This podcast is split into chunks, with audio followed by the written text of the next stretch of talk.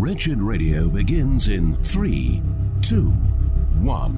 If the God of the Bible really exists, I would go gladly to hell. And anybody happy to go to heaven to worship such a creature is morally bankrupt. It is because God's wrath is real that his mercy is relevant. Unless you have a real wrath, the biblical concepts of mercy and of grace are robbed of their meaning. It's time for Wretched Radio with Todd Friel. Welcome to 10 Tips to Help You Not Become a Heretic. This is Wretched Radio. Who wants to be known as a false teacher? Actually, a lot of people apparently, because we have a slew of them, but you don't want to be on the false teacher list. And so, for your consideration, courtesy of cripplegate.com, 10 tips to keep you from straying into the weeds of heresy. This is actually a list that was compiled from a lecture given by Nancy Guthrie at Christ College in Sydney. The subject was biblical theology, and she offered 10 ways that biblical theology helps Christians. Specifically, it helps us to rightly divide the word of truth because these days there are far too many of us and far too many youth, perhaps even especially youngins, that don't really understand the overarching narrative of the Bible. They don't know where things fit. They know stories, but they don't know the story. And so you can ask a young person, hey, Nick, give me one of your favorite stories. Oh, David and Goliath. Cool. Where does that fit in the biblical narrative? What? They, they, they don't, it's just a story. And I remember this because I remember when I first started reading the Bible, when I was desiring to understand it, it was, it was, this is why so many people can just flop their Bible open. I'm going to read the Bible, I'll just put it on its binding and read it right there because doesn't really matter. Hopefully, it's something interesting. Otherwise, I'm out. We need to make sure that our children understand there is a flow to Scripture. It is a story of one man, the Lord Jesus Christ. It is historical narrative, actual history, and it is not wandering aimlessly. It is purposeful. And we need to do perhaps a better job of helping our kids use biblical theology when they read the stories of the Bible. Uh, let's tackle our top 10 ways to not become a heretic. Number one, biblical theology makes Bible study Christ centered instead of me centered. If you remember that the Bible is about Jesus, you're less inclined to ask, What does that verse say to me? Now, there is an application for me and for you, but the question is what does this verse say about God? What does this tell me about Jesus Christ? If all of creation is like a spotlight, it is aimed at the throne of Jesus. We need to make sure when we're reading our Bibles that we are reading it to know Him and to focus on Him, and then we can apply it to us. From the article, failure to study the Bible this way leads to interpreting Scripture by how it relates to you, which leads to selfishness and pride. And I don't know about you, but I got plenty of that and I don't need no more. Number two, biblical theology teaches the larger story of the Bible instead of disconnected vignettes. What in the world is. Actually, I think I've had a vignette on my salad once in a while. From the article, by tr- tying the parts into the whole, you see the gospel is central. Failure leads to reading Bible stories as if they were written to teach moral lessons. That's why so often so many sermons. Okay, open your Bible to Second Samuel. That we're going there. Okay.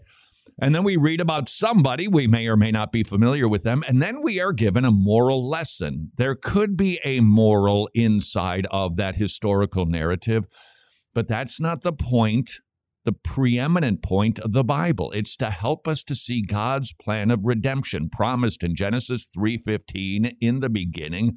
Man sins, we are now faced with death, thorns, pain in childbearing, and God promises, I'm going to send a seed to crush the head of the serpent, but it's going to bruise his heel. Who's the seed? That's what the whole Bible is about.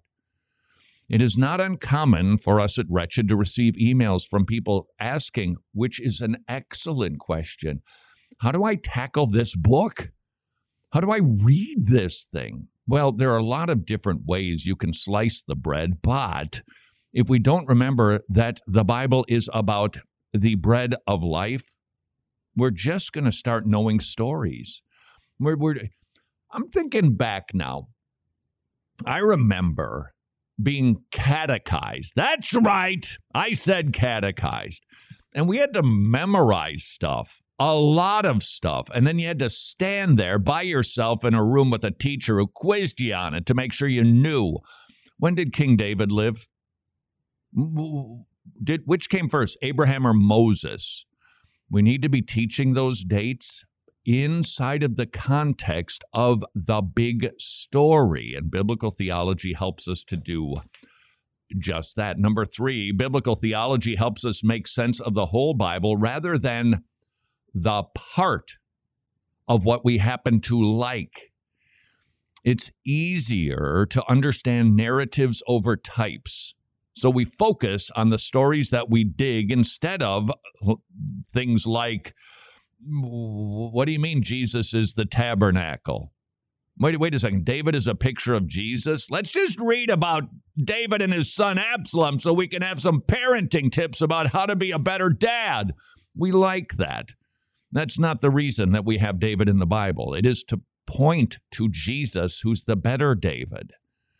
We need to use biblical theology. Number four, it helps us to understand challenging stories instead of questioning God. Here's an example Hosea. This is a story. Wait, you want the guy to marry a prostitute?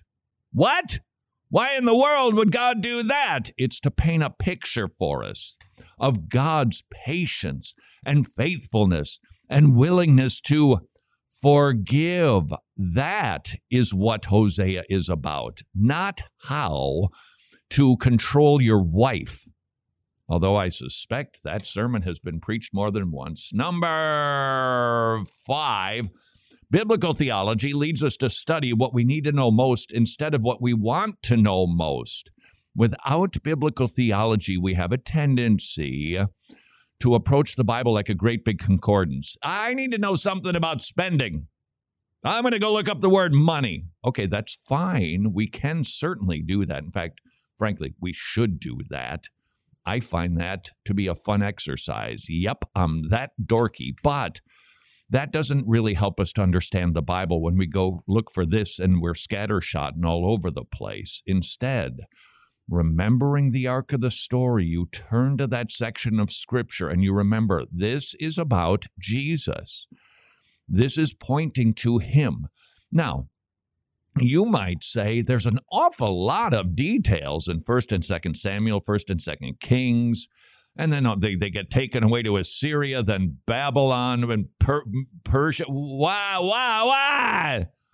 What, how is that all pointing to Jesus? It's God's faithfulness to his Abrahamic covenant of a land, a nation, and a seed. That is what the Old Testament is about. Now you read it that way, and suddenly it's like, oh, I get it. This thing actually flows and goes if we apply biblical theology. It focuses on the consummation of all things rather than on the individual's arrival in heaven. I thought this was interesting. When we don't read the Bible, understanding the great narrative is Jesus, it leads to themes terminating on self. And those thematic chords terminate when the individual gets saved and has the assurance of heaven. Biblical theology pushes you forward to consummation the story isn't done.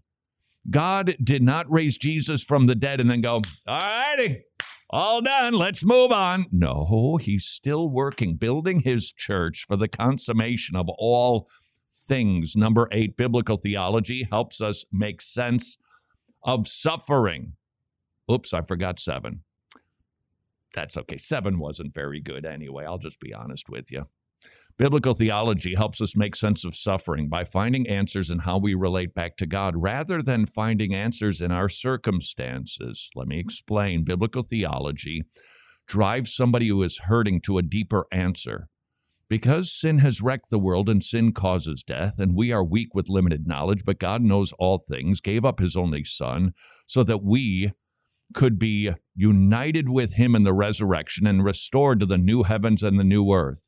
Oh, that's the role my suffering plays. But if you remove the big picture, your suffering is rather random, perhaps capricious, and you're getting angry with God. Number nine, biblical theology equips us to communicate gospel to the kids rather than moralism. David and Goliath ain't about how to be brave, it's about Jesus, the better David, slaying sin on our behalf. Number 10, biblical theology stirs up affection for Christ and gives us a greater longing for his return. The most practical thing a pastor can do is teach his congregation to love Jesus and long to see his face. That's more practical than a three step parenting sermon series that helps you to manage your money better. Question When you read your Bible, are you using biblical theology to love Jesus more? This is Wretched Radio. Confession. Normally, numbers aren't my favorite subject, but these numbers make me happy. Medi-Share is affordable biblical health sharing with twice the satisfaction rate of Medi-Share members versus traditional health insurance plans. The average family saves $500 per month. Over $3 billion worth of medical bills have been shared among Medi-Share members, which, by the way, Medi-Share's been around for a quarter of a century. Don't forget, telehealth is available at Medi-Share, and it will take you two minutes to receive a quote to see what you and your family could be saving every single month with Medi-Share. Affordable, biblical health sharing. Please spend a very worthwhile two minutes at 844 34 Bible, 844 34 Bible.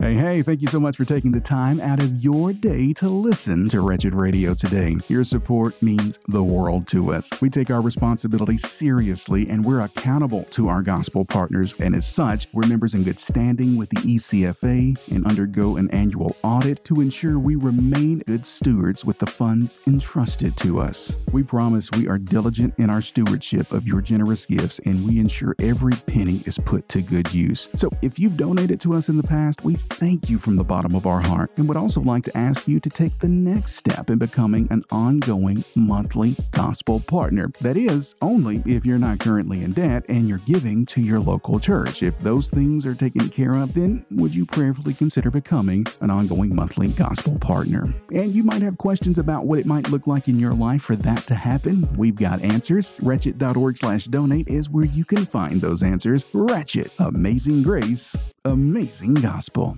Ah, some good news. Two encouragements from the Tomorrow Clubs. They have hundreds of weekly kids' meeting clubs in Eastern Europe, but now they've expanded to Africa and the kids are swarming the Tomorrow Clubs. They have never seen greater attendance than the hundreds of new clubs that they are opening up in Africa. That should encourage all of us. The gospel is going forth and reaching kids in unreached places. Encouragement number two. Would you like to become a Tomorrow Club's ministry partner?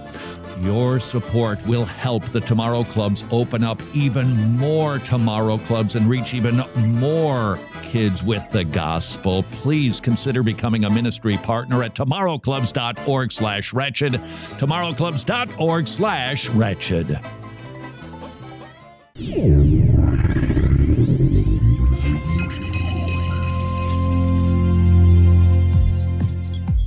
God has given the church many gifts for the building up of the body. One gift is giving.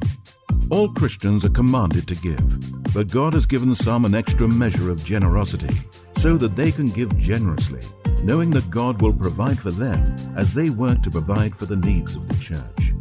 This is Wretched Radio with Todd Friel. Yes, Pastor, I'm afraid we're talking about you. This is Wretched Radio, a subject that is near and dear to all of our Christian hearts because we all listen and love to hear preaching. We dig Sermon Hour.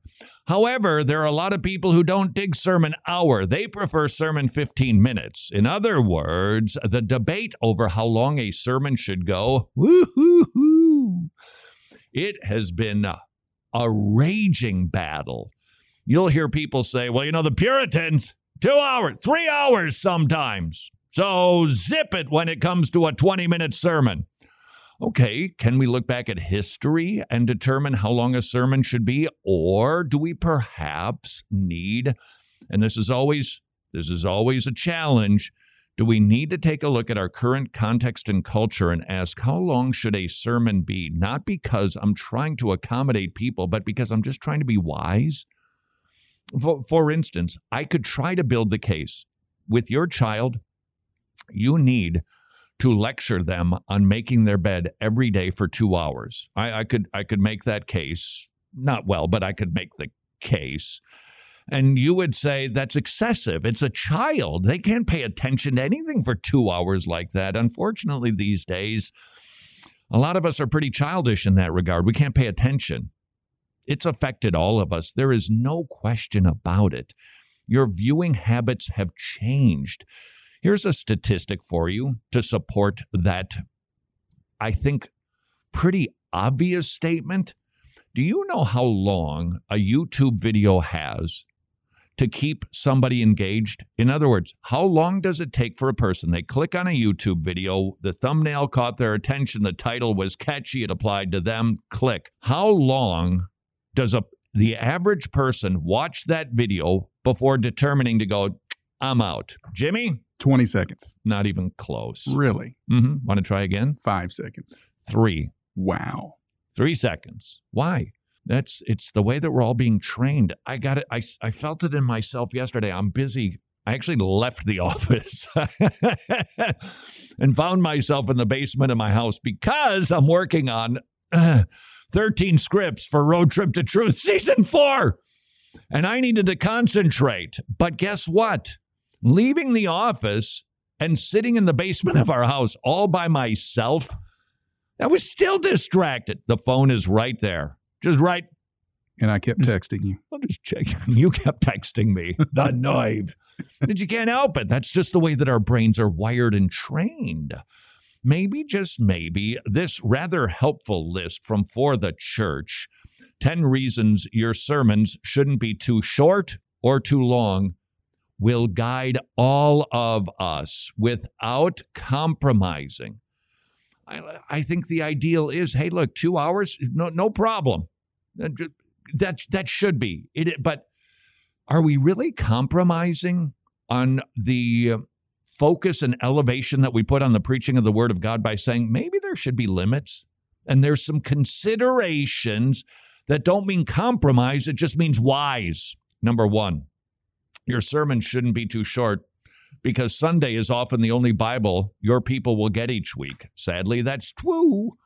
Some churches, and even in good churches, people dutifully go for whatever reason, and it's the only time that a Bible is spoken to them where they hear the word read or they hear preaching.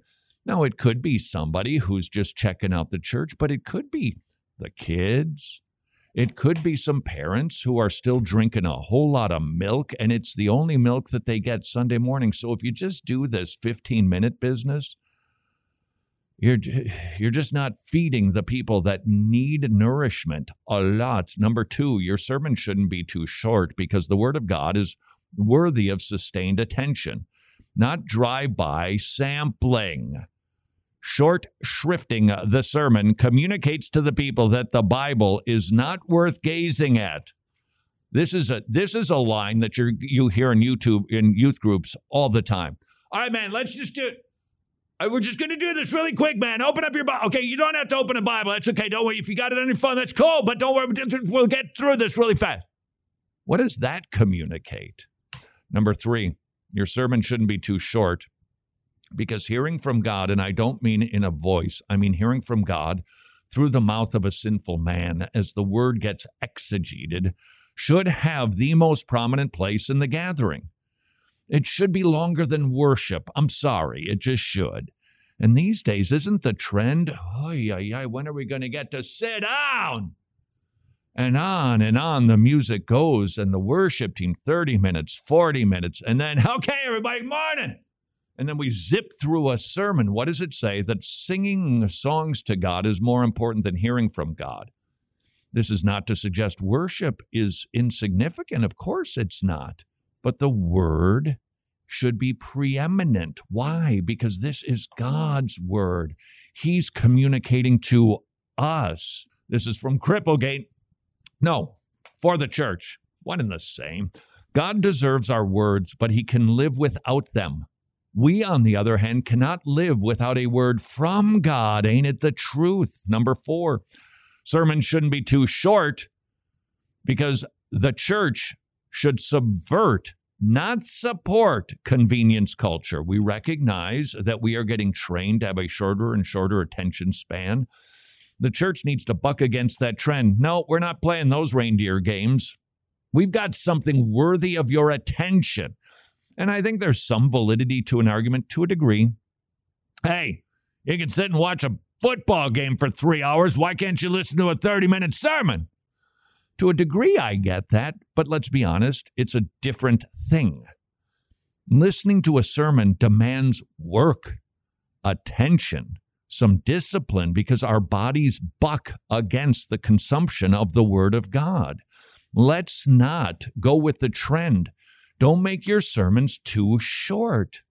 The church isn't called to reflect the culture back to itself, but to train followers of Jesus to live in countercultural ways. Number five, sermons that are too short just don't do justice to biblical texts.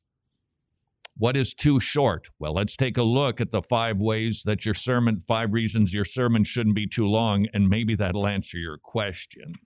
Number one, Overly long sermons often dilute the substance of meaningful exposition. This is really interesting from For the Church. My diagnosis for too long sermons is usually that the preacher's trying to do too much. You don't have to say everything the text brings to your preparation. Now, you, you, you, can leave stuff out. A judicious self editing is one of the preacher's best tools. If your sermon is too long, it's likely that you are distracting people with rabbit trails, soapboxes, varying perspective on the on the text. Well, you know, this sect of Christians would say that maybe they we don't need to, that can just be edited out because it dilutes the oh of a sermon. A verse should have a smack and a sting, and a sermon should have a purpose and a point. You should feel it and be moved to love Jesus more when you're done. And if you're going all over the place, you're distract you're watering that down and therefore your sermon is too long. Number 2. There is such a thing as fatiguing people's ability to receive information. Just as it's not good to accommodate people's short attention span, it's also not good to test their endurance. Maybe build it up. Your people can only do 30 minutes. Okay. You can live with that for a bit. Then you start going 32, 34, 35 and you you you grow them and build them in that endurance. You don't test it. People have a limit when it comes to downloading information. This is not a compromise. Don't you want people to love Jesus more when it's all done? Of course you do. If you just go on and on because you think that we're compromising by not preaching the word for 75 minutes on a Sunday, well, then you're diluting the purpose of the entire endeavor. Number three, the aim of a sermon is worship, not exhaustive knowledge. That's that's why I've heard Steve Lawson, who who teaches expository preaching. He's the homiletics prof the head of the division at Master Sem. And I think at Ligonier, he said too many sermons are just a download dump. That's not what preaching is. Number four, it is better to leave people wanting more than wishing there'd been less. Many sermons are too long because the pastor just doesn't know how to land that plane. So if this this is from for the church, if you are looking to the clock and going, "Ah, I got to really hurry to get this out," you're probably just doing too much. And finally number 5, brace yourself for this one. Pastor whom we love. You're probably not that good of a preacher. I didn't say it. This guy and this thing for the church said it. If somebody's been preaching faithfully for a few decades, they they probably are better. And maybe those sermons can be longer. But maybe you're not there yet. And you should consider that. Don't worry, you'll grow. The Lord will expand your abilities. Don't think that you're you're you're being unfaithful because you don't go as long as some of the big boys can go. How long should a sermon be? Consider why it shouldn't be too short Consider why it shouldn't be too long, and then arrive at that conclusion. This is Wretched Radio. It's now time for a Wretched News Break here on Wretched Radio. I'm Jimmy Hicks. And we start with some news that's as surprising as rain falling from the sky which actually isn't very surprising, just like Chick fil A being voted America's favorite restaurant yet again, also isn't surprising. For the fifth year in a row, the restaurant has been named America's favorite restaurant, despite the fact that the establishment respects the tradition of closing on Sundays. Again, Chick fil A named America's favorite restaurant chain, and it's actually one of the, I want to say two, don't hold me to this because I haven't looked it up, but if it's not ranked number two, it's in the top five of the top grossing fast food restaurants in this country. And they're closed one day a week. This goes to show you that good customer service and quality food are important to people. The state house in the state of Maine has passed a bill that expands abortion access. The bill would allow medical practitioners other than doctors like nurse practitioners or physician assistants or certified nurse midwives to murder unborn babies. Now it needs the approval of the state senate and the governor's signature to actually become law. Let's just hope that doesn't happen, but I wouldn't hold my breath. Al, if you can believe this, this is like a plot twist to a novel. Josh Harris, I don't know if you've heard the name, but he's a former colleague of the prominent atheist Richard Dawkins. He's in the news at the moment. Mr. Harris has announced his conversion to Christianity. Yep, a man who once aided Dawkins in criticizing Christianity has now embraced the faith himself, asserting that Jesus is who he says he is. Now, if that doesn't prove the sovereignty and providence of God, I don't know what will. And I don't know how much interaction or influence that Harris continues to have in the life of Richard Dawkins. Let's all pray God would use him to open eyes that we would never think would open. Finally, in North Carolina, Reverend Randy Orwig. I don't know if you've heard of the guy, but he has recently been fined $60,000. What did the good Reverend do? Well, he decided that he was going to provide some shelter to homeless individuals in his church's gymnasium. Why is that such a bad thing that would cause a $60,000 fine? Well, apparently he didn't get the stamp of approval from the city. Or actually, as the story says, he did not apply for and receive a city permit. Approval from the city and a city permit though they sound similar, actually are two different things because approval is not really something they're concerned with. A permit, where you give them money to allow you to do things, that's what they're concerned with. Orwig's response to the fine was a commitment to continue his shelter services because, in his words, it's the Christian duty to help those in need. If you know of this church in North Carolina and Reverend Randy Orwig and you have the means to do it, pay the man's fine. And that's been today's Wretched News Break. More Wretched Radio is straight ahead. I'm Jimmy Hicks. Books of the Bible the book of Joel describes a series of disasters that serve as God's judgment and a warning that an even more severe day of judgment is coming. When you see the power and fury of creation, do not fear nature, but fear him who controls nature. But if God's people will turn to him in repentance, he will be compassionate and rescue them. This is Wretched Radio with Todd Friel. Gotta love those Puritans. Do not seek to get high ideas of yourself. Seek to get a low opinion of yourself. Easy it is for God, when He pleases, to cast His enemies down to hell. My confessions of wrong are so many aggravations of sin. I need to repent of my repentance. This is Wretched Radio. Let's learn from some dead guys, shall we? Jonathan Edwards, known most famously for his Sinners in the Hands of an Angry God sermon, which he delivered monotonally, that can be an adverb, without a whole lot of inflection. He just let the words do the talking and the Holy Spirit do the convicting vividly describing your location if you are not in Christ. You are like a spider dangling from a web above a flame. And God is going to cut that cord, snap, down you go, and you'll spend eternity in hell. Sinners in the Hands of an Angry God, esteemed by many to be one of the most important sermons in American history, and I believe because today we see and hear so little of that kind of preaching, you and I, who are biblicists, love to go back in time and read them Puritans so that we can hear a little because they delivered on it. But that was not the totality of their preaching. And I hold in my never before nicotine stained fingers an example of that.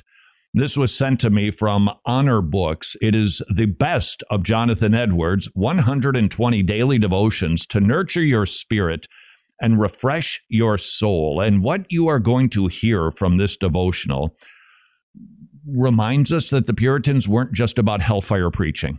Did they preach it? Yeah. And is there any of that in this devotional? Yeah, there certainly is. There's a lot in this devotional but you're going to hear other things. So, just in case you're not familiar with Jonathan Edwards, uh, first, a little historical background. He was an accomplished man, lived from 1703 to 1758, born into a Puritan evangelical household in Connecticut. That was frontier country then. He was the fifth of 11 children, the only boy to boot, born to the Reverend Timothy, Oxford, comma, and Esther Edwards, because I'm sure Mrs. Edwards wasn't the Reverend too. Both parents were known to be devout Christians as well as industrious and intellectually bright. Reverend Edwards was a minister who supplemented his income by tutoring local school children. Smart guy, son, of course. The fruit didn't fall far from the tree. Jonathan's childhood education immersed him not only in the study of the Bible and Christian thought, but classics, natural sciences, ancient languages. Check this out. By age seven, he'd learned Latin, Okay, that's agitating. And by 12, he had added Greek and Hebrew to his linguistic repertoire. He entered Yale when he was 12 and graduated four years later at the head of his class. Okay, enough with the CV. This dude was smart, but I was captured by this. This is the foreword to the devotional on Jonathan Edwards that Edwards has earned the reputation as a preacher of the fear mongering, guilt inducing brand is, an unfor- is an, as unfortunate as it is unfair. Those who pigeonhole him as such miss the complete picture of a towering figure of great intellect and influence, and someone who preached God's love and grace more than he did God's wrath and judgment. Was just sent a quote from John Wesley. Thank you very much for sending this in, John. Wesley attributed the success of the revival. You'll remember that Whitefield and Wesley were contemporaries. Wesley attributed the sec- success of the revival to the power of the message. He discovered that by preaching the message, quote, the kingdom of God is at hand. Repent ye and believe the gospel. And the word of God spread like fire among the stubble. It was it was a hellfire sermon. But that wasn't the totality of his sermon. Yes, he used law. Yes, he talked about wrath and judgment and eternal conscious torment. Yes, and we should too. And if you don't, you need to start with your kids from your pulpit, from your Sunday school class. Think law, gospel. Now, it's those are categories that need to be well defined but if you at least think about them in sermon prep, how you how you evangelize your children, ask yourself the question: Was there any law in that? Was were there any threatenings in that? Because there should be, because then the gospel balm can heal the wound that the law inflicted. Think about your Sunday service. Think about the the totality of the service, not just the sermon, but from beginning to end. Was there law? Was there gospel involved? The Puritans, they preached law, they preached hellfire, but that is not all they preached. And we need to be preaching the love of God too. I think there are some of us who maybe are trying to make an adjustment for society. Nobody out there is preaching hellfire, so I'm going to do a lot of it. Nobody's preaching any law, so I'm going to preach law constantly. We want to preach the law lawfully, but we also need to be preaching the sweet stuff. Jonathan Edwards' most lasting importance is in his dynamic theology of God's ever present redemptive love and beauty, which can add an exhilarating vitality to doctrine of the sovereignty of God. He elevated the love of God in his preaching too. Because if if if if we don't do that, I just you can't help but wonder if this isn't one of the main reasons why we see just a plunging of young people following the Lord Jesus Christ. They maybe got gospel, they didn't get law, or they got nothing but law, moralisms. Joel Osteen is a moralizer. He's nothing but law do, do, do, act, act, act. He's the model and representative. Act like him, you will become like him, which is famously and fabulously wealthy. That's law preaching. We need to preach the law lawfully, but also the love of God, which I believe is the better motivator to better behavior. That's right. The gospel of grace is a better motivator for sanctification. How so? You think law, stop doing this. Mm-hmm. Gospel says you haven't done it. Jesus did. Now go to work. The work has been accomplished for your redemption. Now respond to that, knowing that you are in the love of God in Christ Jesus, and you cannot be any more loved than Jesus is loved. And that's a lot. Without that knowledge, I don't think that we are seeing people endure. I don't think that we're seeing people grow in sanctification, and they're not growing in knowledge of the Bible. Historian Harry S. Stout said Edwards the preacher was about far more than fire and brimstone. Yes, hell was a real place in Edwards' mind, because it's in the Bible, and therefore worthy of continual warning to avoid it at all costs. But this was emphatically not the subject that preoccupied his thoughts and visions. Hold on. I don't know what he meant by visions, but thoughts were preoccupied by the beauty and the love of God, not a sinner dangling on a spider web. Heaven and love were the two most important words in Edward's sermons. That's fascinating. And he was far more concerned that his congregation come to a saving knowledge of God through an awareness of the beauty of God's great and powerful redemptive love for them. That is a balance that I think we do well to determine am I striking it? Am I close to that? Am I preaching law rightly? Am I preaching the gospel sweetly? A demonstration. This is day three, I believe. Just to give you an idea of the balance.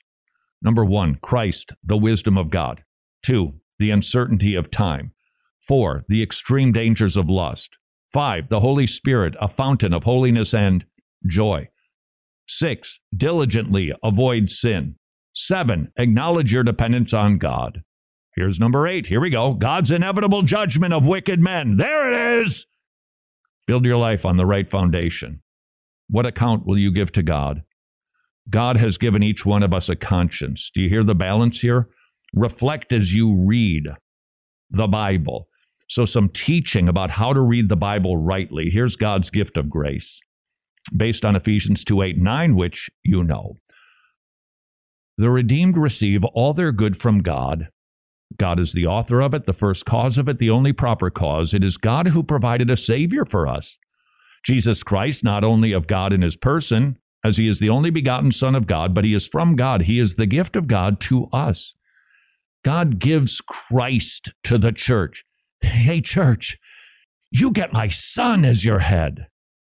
It is of God that Christ becomes ours, that we are united to him. It is of God that we receive faith to be close to him and have interest in him.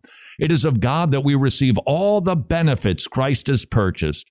The God who pardons, justifies, and delivers us from hell. Into his favor, the redeemed are received when they are justified. So it is God who delivers from the dominion of sin, cleanses us from our filthiness, changes us from our deformity.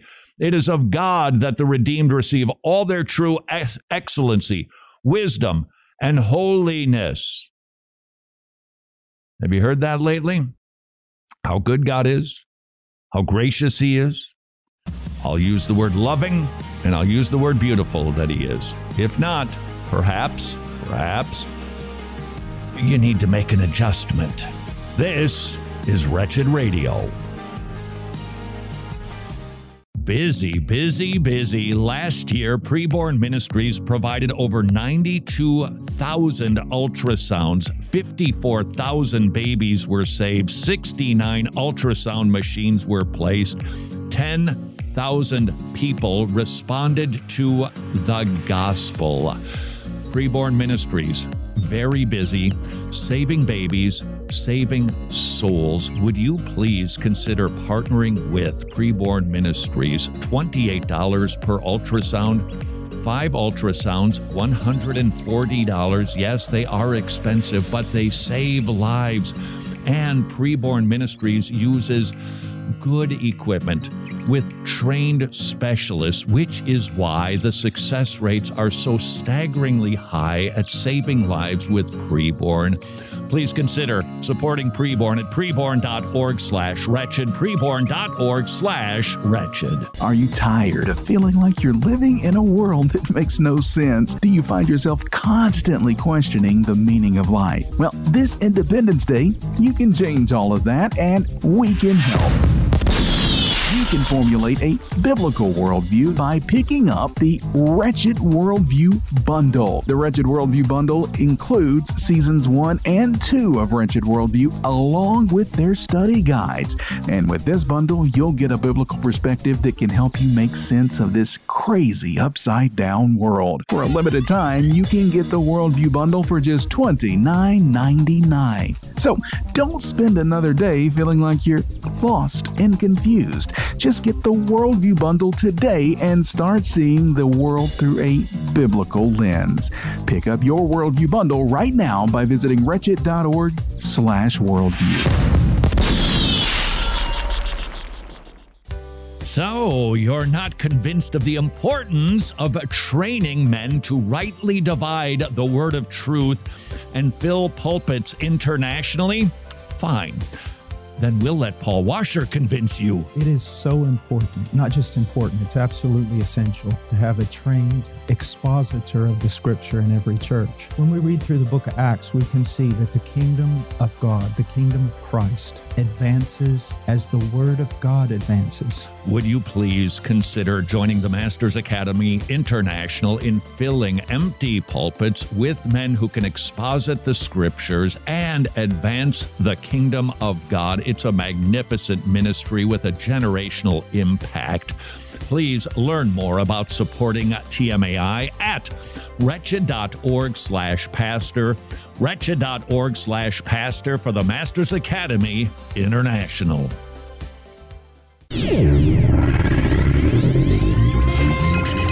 Hermeneutics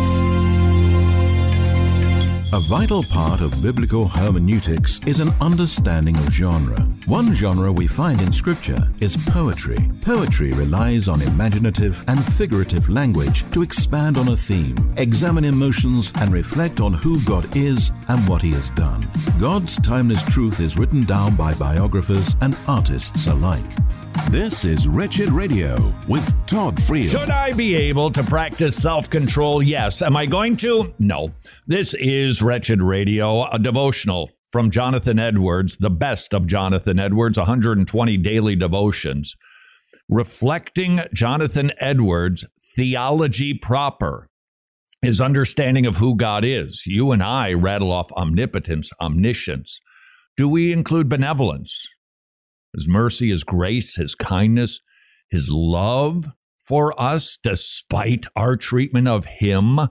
Jonathan Edwards had balance. He talked law, he talked gospel, he talked hell, he talked heaven, he talked damnation, he talked justification.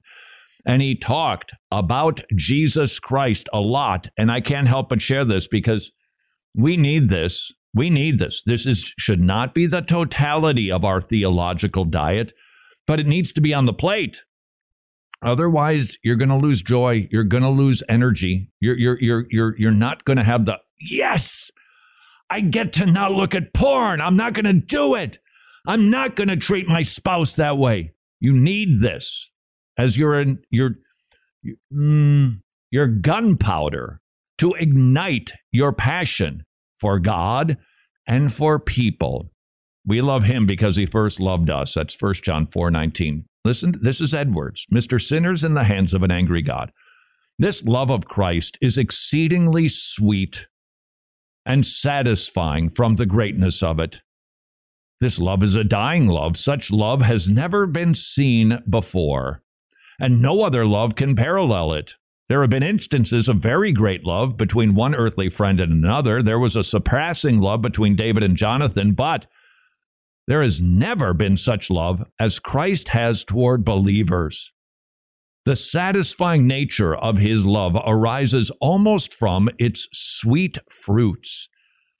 Those precious benefits that Christ bestows on his people and those precious promises that he has given them are the fruits of his love. Joy and hope are the constant streams that flow from this fountain, from the love of Christ. Sweet, eh? Has your diet been lacking the love of God? At the bottom of this devotional, there's a reflection question, and this might be helpful for you, mm, perhaps on this particular subject, but it might be helpful for you if you are struggling these days to be transformed by the power of God's word. It feels like there's a disconnect. You love hearing it, but you don't really feel it in response. So here's the reflection question here Ponder the deep love of Christ for people and for you. Are you filled with his joy and hope? If not, why not? Why are the biblical promises of Christ so precious? And this devotional seeks to do what Jonathan Edwards actually talks about in this devotional. You need to read thoughtfully, meditatively, pondering. What is God saying about himself? What is he saying about Jesus? What is he saying about me? What is he saying about my salvation? And, and reading to stop and actually digest it. All right, Ephesians 2 8 9. You can burn through it. By grace are you saved through faith, that out of yourselves. Is it a gift of God, not of works, lest any man should boast? And that's maybe how you read it, because you've read it a thousand times. Hold it. By grace, you have been saved and you can ponder, safe from what? And you can remember, whoa, the wrath of God. I am the spider dangling from a web. And instead of cutting the cord, he redeems me, he rescues me. Ponder the word of God. And that's exactly what Jonathan Edwards encourages in this devotional. This was from uh, day 13. Reflect as you read the Bible. Perhaps this will be helpful for you. Join self reflection with reading and hearing the Word of God. That's right. Not only do you get to hear about God, but you get to turn your focus on your favorite subject and mine, ourselves. But not for the sake of some self esteem gobbledygook, but to be humbled and then to recognize that God is going to exalt us in due time. So we have humility and we have joy abounding. Join self reflection with reading and hearing the Word of God. When you read or hear, Reflect on yourselves as you go along, comparing yourselves with your own ways with what you read or hear. Reflect and consider what agreement or disagreement there is between the word and your ways. Well, that's that's something to do. If your reading of the Bible has been flat lately or for quite a while, start doing this.